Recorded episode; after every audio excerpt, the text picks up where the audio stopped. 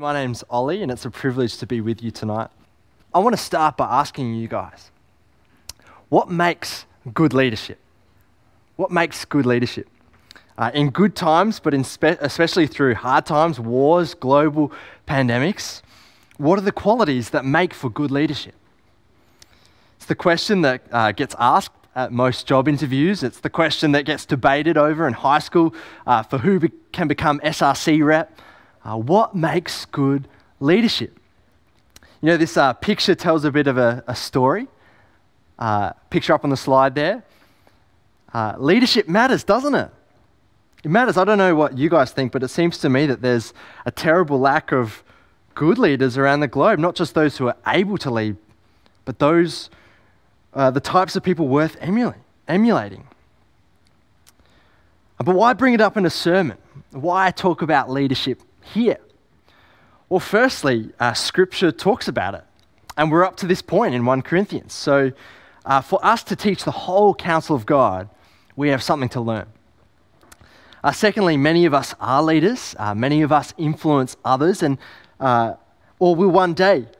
And in fact, uh, Paul's later, he says to imitate him in, in his leadership so it's relevant for whoever we are in the community. And finally, uh, on Wednesday night, uh, the elders announced to, to, PVC that they've asked me to be the pastor of youth and young adults uh, for the remainder of this year and, God willing, moving forward. Uh, and so it seems particularly relevant that we talk about leadership. Uh, and I ask you tonight to help uh, keep me accountable to this and to help me serve you.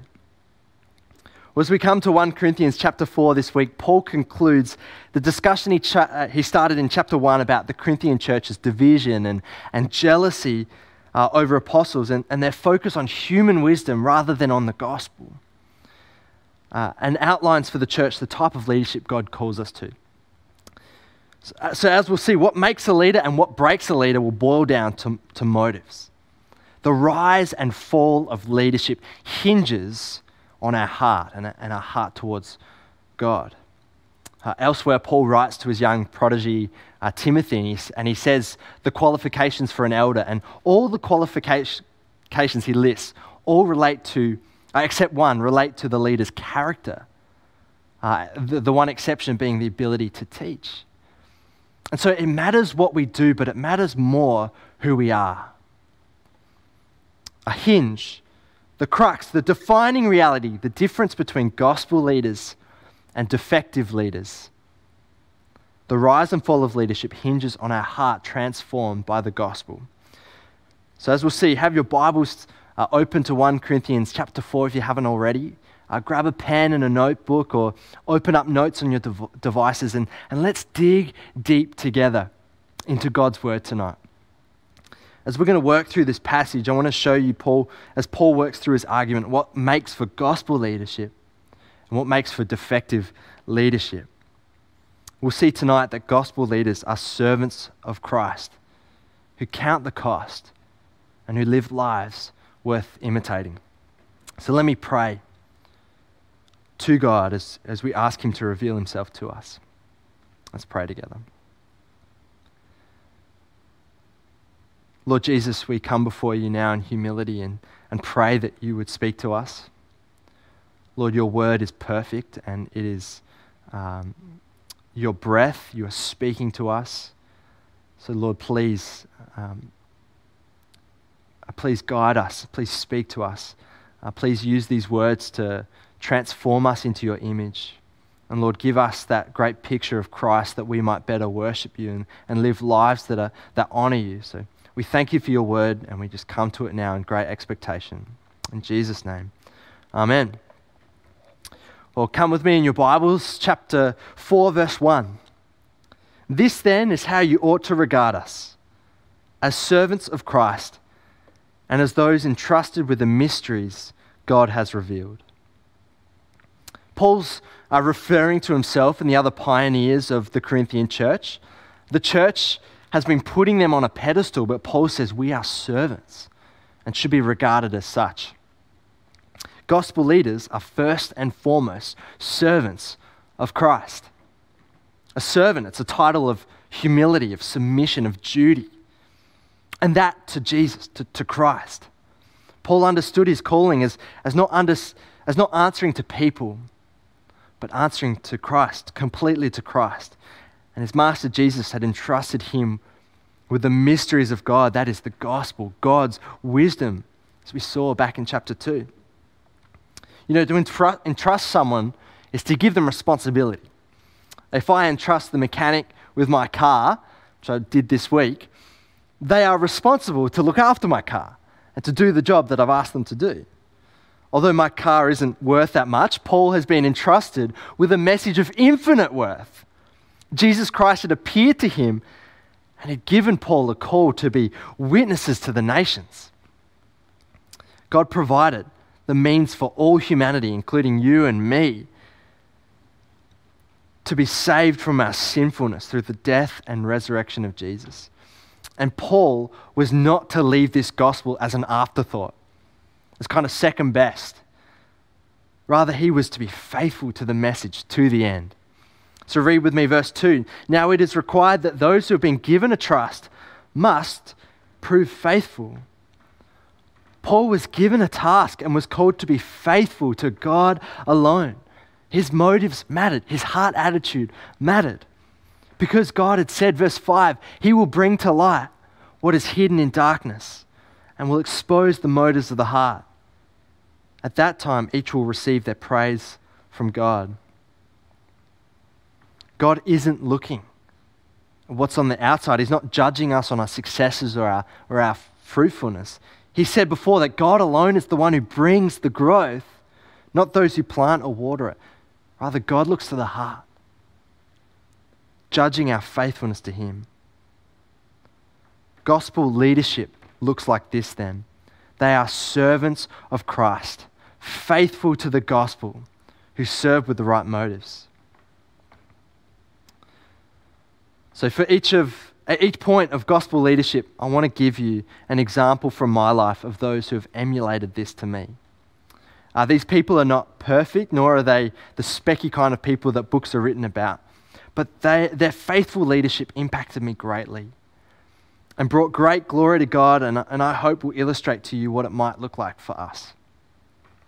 So, the first example of servant leadership in my life uh, were two of my youth leaders, Anne and Joel. Uh, though all of the leaders in the youth team were faithful servants, these two particularly uh, made, a, made a lasting impression on me. Anne was a single woman, uh, a successful speech pathologist who gave up her Friday nights for more than 10 years to love and shepherd the youth of our church. You know, she went to great lengths to care for and to love, uh, always with the purest motives, um, seeking to love Jesus by loving his church.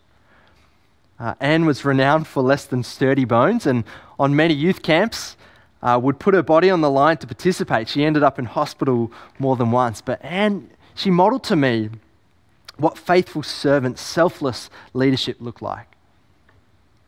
And the other person was Joel.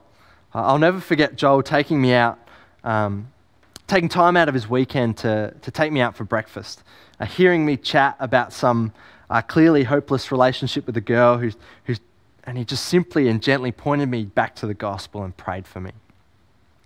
Uh, Joel, you know, he could have indulged in gossip, or he could have just brushed me off for the dopey 15 year old that I was.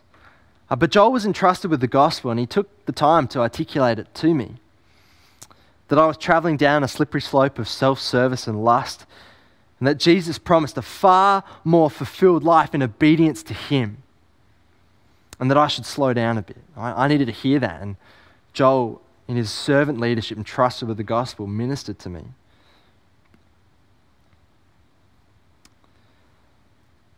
If that's what servant leadership is, Paul then gives us a bit of a clue of what defective leadership might look like.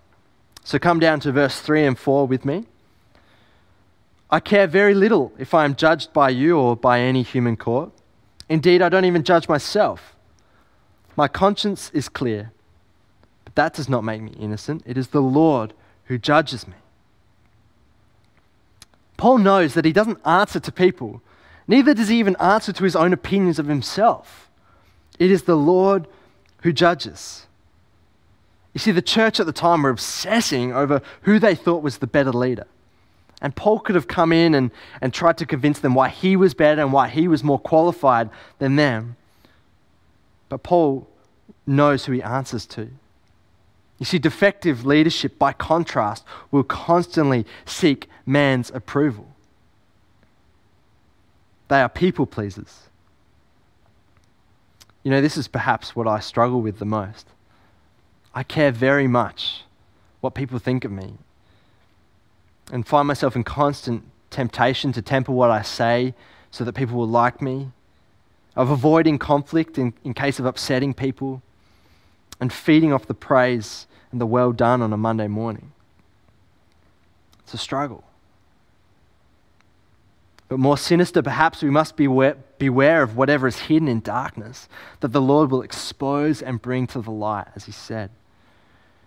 See, defective leadership does not seek to serve, but rather is motivated out of self gratification, self service, self promotion. We must keep our motives in check. All the more knowing that Jesus is coming back to judge. He said in verse 5 Judge nothing before the appointed time, wait until the Lord comes. And so let our motivation to lead others be the reward of those sweet words from Jesus. Well done, good and faithful servant. What is your motivation to serve? If you're a leader in the church, do you see yourself as a servant of Christ? Where might God be calling you to faithful, thankless service? If you aspire to leadership, unlike the world, we're not promoting ourselves above others. Rather, we are positioning ourselves below. Like Joel, willing to put up with an arrogant teenager, to serve and to be faithful to the gospel and faithful to the calling that God had given him. This is how we also ought to regard our leaders. Our leaders are not some uh, extra worthy super Christians, but rather we're called to be servants, servants together. Gospel leadership, or gospel leaders are servants, servants of Christ. Come with me to verse 6. Uh, Paul says this all for the benefit so that they wouldn't fall into the second trap of defective leadership, becoming arrogant, puffed up. So let's read verse 6. Now, brothers and sisters, I've applied these things to myself and Apollos for your benefit, so that you may learn from us the meaning of the saying, Do not go beyond what is written. Then you will not be puffed up in being a follower of one of us against the other. For who makes you different from anyone else? What do you have that you did not receive? And if you did receive it, why do you boast as if the, as though you did not? This time we're going to begin with what defective leadership looks like. The Corinthian church were in danger of being puffed up, thinking of themselves too highly, better than others, boastful. Paul warns of this, going beyond what is written. In other words, thinking they knew more than everyone else. in verse 7, that they're especially different, that they're better. Uh, they shift blame or, or credit depending on how it makes them look. And then Paul launches into his classic sarcasm, uh, verse 8. Try and hear this in his tone. Already you have all you want. Already you have become rich. You have begun to reign, and that without us. How I wish that you really had begun to reign so that we also might reign with you. You see, the Corinthians were so puffed up, it was as if they'd already made it to heaven. The job was done and they were reigning and judging with Christ now. They were pretty comfortable on their perch. You see, defective leaders expect Christ's kingdom reign now without his suffering expect Christ's kingdom reign without his suffering. They do not consider the cost. They are unwilling to suffer or lose for the sake of the gospel. They happily enjoy leadership when people look up to them and honor them, but are nowhere to be seen when leadership gets hard and it becomes difficult. Defective leadership puffs up. On the other hand, gospel leaders count the cost. Gospel leadership puts aside rights and privileges for the sake of representing Christ. Uh, verses 9 and 10, let's read. For it seems to me that God has put us apostles on display at the end of the procession, like those condemned to die in the arena. We have been made a spectacle to the whole universe, to angels as well as human beings. We are fools for Christ, but you are so wise in Christ. We are weak, but you are strong. You are honored, we, we are dishonored. So Paul uses two images one of a, process- a procession, picture a prisoner of war being paraded by the enemy, and another image of the arena or the Colosseum, uh, thrown to their death by the hands of, of gladiators or animals for sport. Hardly a picture of, of reigning or, or being rich. Rather, they are those who have publicly stood for Jesus in this world, wearing its scorn. The Corinthians acted as if they were so wise and significant by the world, strong and honored. Paul said he and his companions were made fools for Christ, weak and dishonored. Gospel leadership counts the cost, counts the public cost of following Jesus, made a spectacle to the world. The sacrifice and humility of taking the narrow path over the wide one, choosing the path of unpopularity for the sake of Christ over the praise of the world. Maybe it's being laughed at by your friends for choosing to serve at church rather than attend that party. Being ridiculed at university for standing out in solidarity with Christians for the sake of sharing the gospel over keeping one's reputation and, and the praise of man. Not only so, but gospel leadership counts the physical, temporal cost of serving Christ. Let's look at verse 11. To this very hour we go hungry and thirsty. We are in rags. We are brutally treated. We are homeless. We work hard with our own hands. Paul truly knew the path of suffering. And for those who are called to lead in God's church, suffering and sacrifice are likely a reality for us. You know, we may not go hungry or become homeless, and I certainly don't want to discredit or discount those who have or will. Uh, but for you and me, it might mean that we have to take a pay cut. Gospel leadership will mean sacrificing our time. It might be hard and grueling work. You know, how we, how we react to it will expose something of our heart. And so look down with me at verse 12 and 13. Paul says, When we are cursed, we bless. When we are persecuted, we endure it. When we are slandered, we answer kindly. We've become the scum of the earth, the garbage of the world, right up to this moment.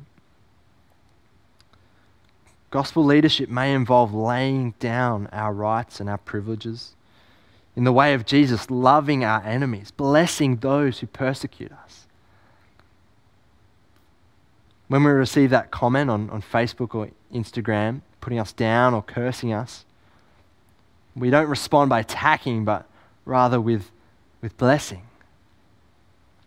When we're let go by our boss who finds out that we're a Christian, we endure it. When our friends might ridicule us for serving Christ or, or believing in Jesus, we answer with kindness. And this type of leadership can only come from a heart that has been transformed by the gospel, understanding the acceptance and the calling of Christ. That we don't need the praise the acceptance of man because we're accepted by Him. So, gospel leadership counts the cost of serving Christ. We see Paul doing this. He wasn't claiming his rights, his leadership wasn't a power grab. He said he's the scum of the earth.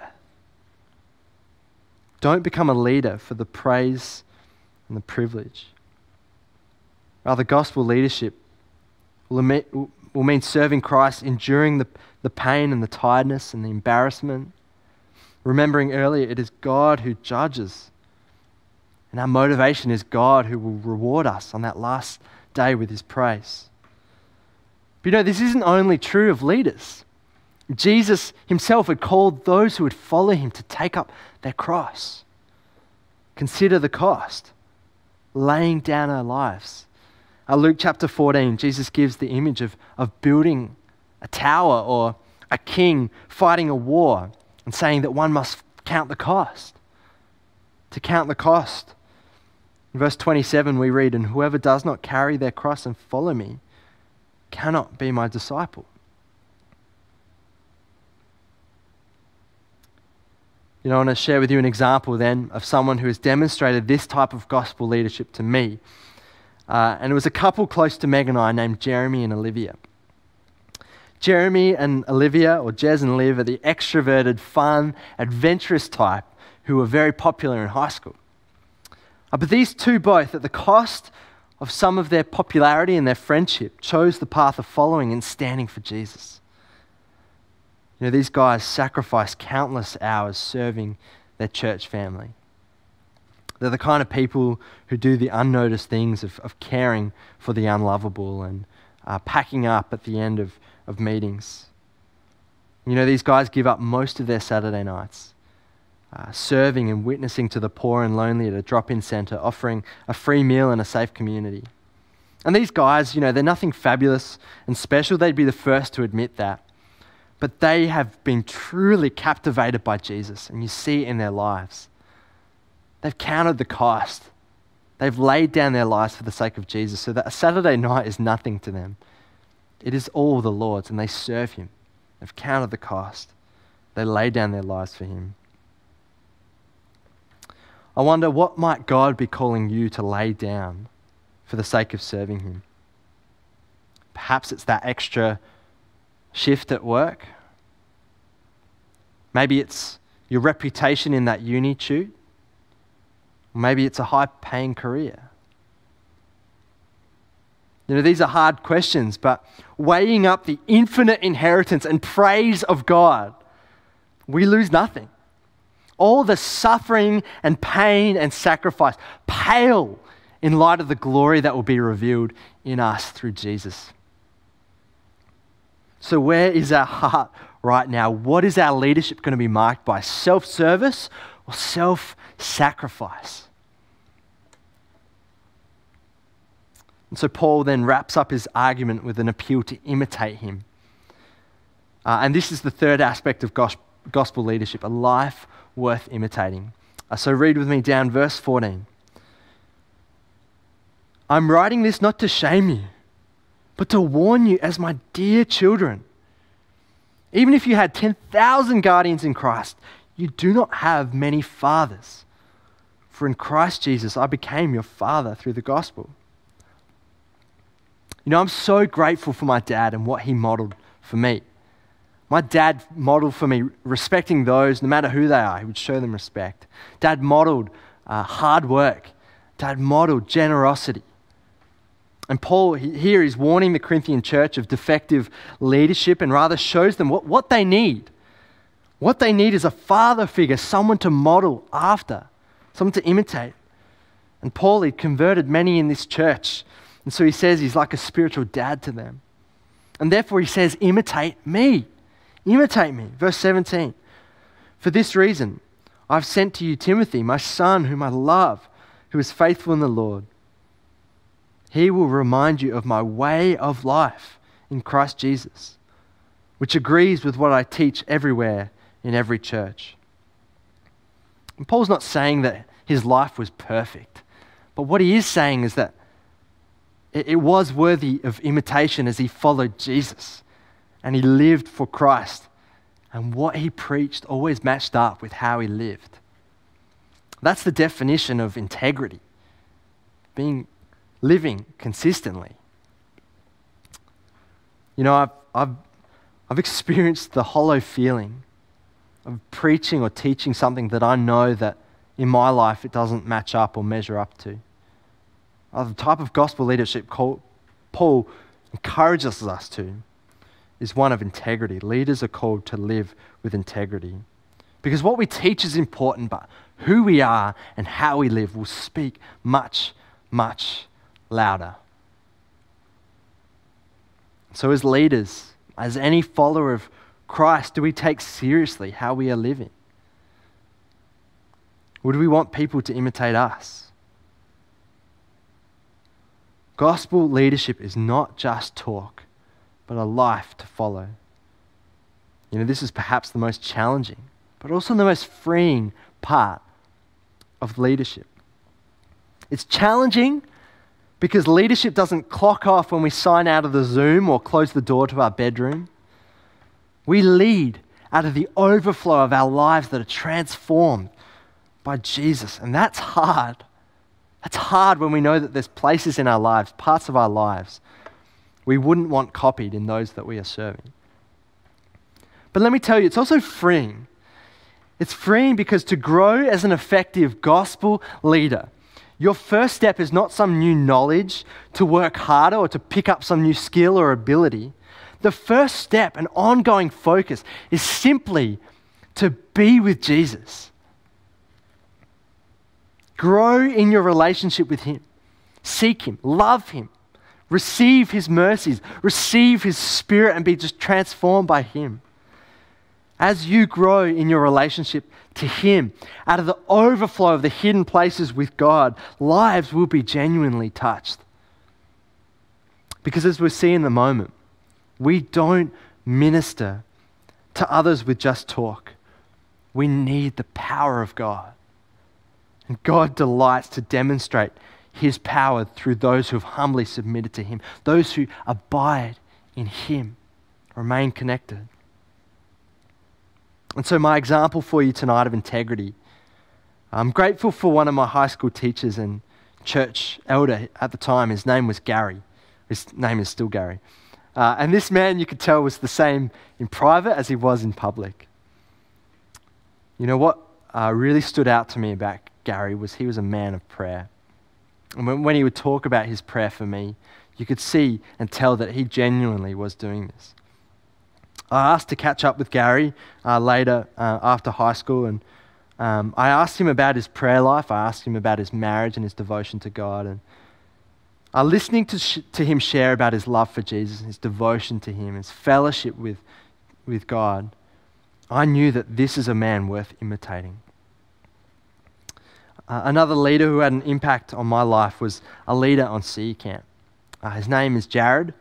Uh, he was the tech guy who ran the multimedia, essentially uh, clicking the slides for the songs, and now I know it's much more than that. Um, but I distinctly remember Jared. I was playing keys in the band one year, and um, during one of the rehearsals, uh, while we were singing, uh, Jared stepped out of his sound booth and, with arms raised, was praising the Lord. Here was a man that I knew genuinely loved Jesus and worshipped him. And I thought to myself, I want to be like that, regardless of whether I'm up the front in a rehearsal or backstage, that I would be a person who was passionate and genuine in my worship and love of Jesus. I could tell Jared uh, was the same in public as he was in private. I want to be like that. Church, we need God's transforming work in our hearts for this. That in public or in private, we would live lives worth imitating lives of integrity and faithfulness. May God transform our hearts, that our words would match our lives.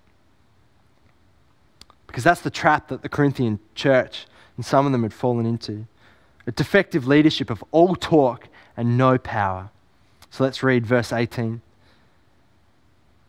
Some of you have become arrogant, as if I were not coming to you. But I will come to you very soon if the Lord is willing. And then I will find out not only how these arrogant people are talking, but what power they have. For the kingdom of God is not a power, not a matter of talk, but of power.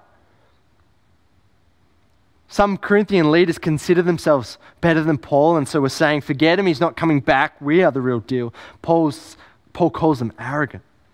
This is the trap of defective leadership when we think more highly of ourselves. But more than that, all their talk and leadership was just that simply talk and no power. And that's the danger for us to say many things, but for God to close his hand and for there to be no power. And so, this is how Paul concludes his argument, which he'd started in chapter 1. For all the division of this leader or that, or the obsession over human wisdom or the obsession over experiences and signs, the kingdom of God came down not to talk, but to power.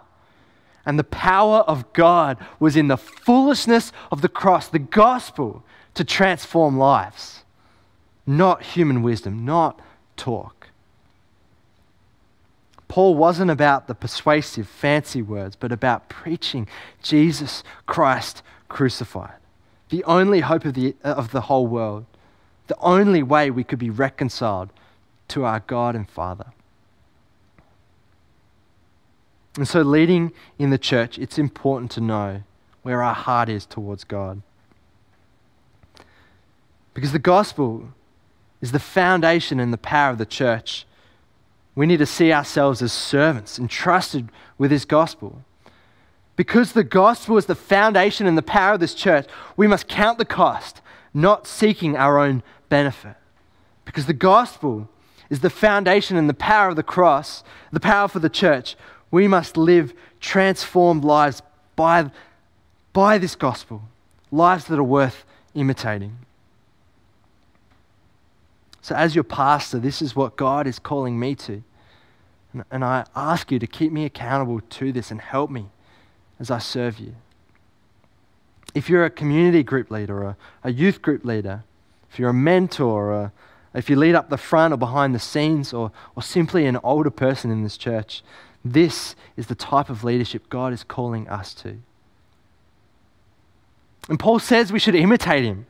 So, whoever you are in this church, whatever God has assigned to you, the task he has given you, we all need our hearts to be transformed by Christ so that we would be servants, so that we would count the cost of following him, and that we would live lives that bring him glory faithful, selfless, integrity.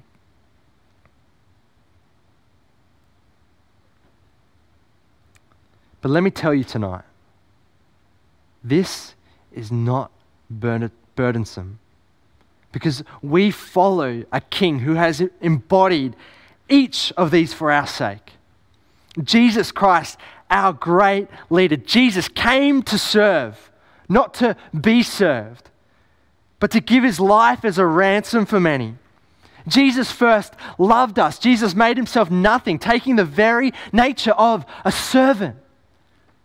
You know, we live in a world of constant comparison and, and judgment, constantly seeking people's acceptance to find our place in the world. Christ, our merciful judge and servant, came through the cross so that we could come to him and find that acceptance that is available to us. Jesus came to serve and to be our ransom. And Jesus counted the cost. Jesus served us in his leadership, suffered the cross for us so that by his wounds we might be healed. Jesus suffered the shame and the scorn. He was cursed and he responded with blessing and love. Father, forgive them, he prayed. This is the Jesus that we serve. He loved us that he gave his life for us. And Jesus rose from the dead and reigns victoriously, now interceding for us. And the same power that rose Jesus from the dead, the Bible says that it's the same power at work in us to transform us, the kingdom power at work in and through us. Christ, our great example, tempted in every way but did not sin, is able to emphasize, empathize, empathize with us in our weakness. Jesus Christ building this church that we might be into the image of Him, our great example. This is our leader that we serve. Jesus Christ, our great example. So let's serve Him. Let's be servants of Christ, entrusted with the gospel. What a fantastic responsibility. What an exciting adventure that He invites us into. We, with this kingdom of God in our view. And so let's lead That one day we might hear those words, Well done, good and faithful servant. But I want to conclude tonight just uh, for those that may need to respond to this. You know, Paul was talking about not living for the judgment of others. You know, in this world, there's so much pressure to be someone, to rise up, to meet people's expectations. And the expectations that we put on ourselves, but we know that we fall short. But it's the Lord who judges. And one day we will have to answer to God for our lives. And none of us, none of us have lived lives that are worthy and that are worthy of acceptance to be in His holy presence. But the beauty of the gospel is that through Jesus Christ, through Jesus serving us, laying down his life to die, to wash us clean of our sins, to take the punishment, the wrath of God upon himself, that we might be reconciled to him, so that on that final day, he would pronounce us righteous and, and free. And so that's, that's the offer for us tonight. And maybe for some of us, we haven't yet really fully uh, understood this or, or come to it. We've been listening to the, this gospel, and we know that in our hearts that we are uh, sinful and we need His forgiveness. And I want to give you that opportunity to respond. The, f- the free gift of Christ is there, and it's available for you to take that freedom, that acceptance in Jesus. You're no longer measured by the worth of the world, but your worth is in Jesus, and He loves you. And for others tonight, maybe we need to step up in our leadership, uh, lay down some motivations that we know are not of Him, and rather take up this call to be servant leaders in the likeness of Jesus. So I want to invite you to pray with me and I want to invite you to respond. This free gift that God has given us. So would you pray with me now as we come before Him? Our Lord Jesus, we worship you. We thank you that you are a good leader who would lay down your life.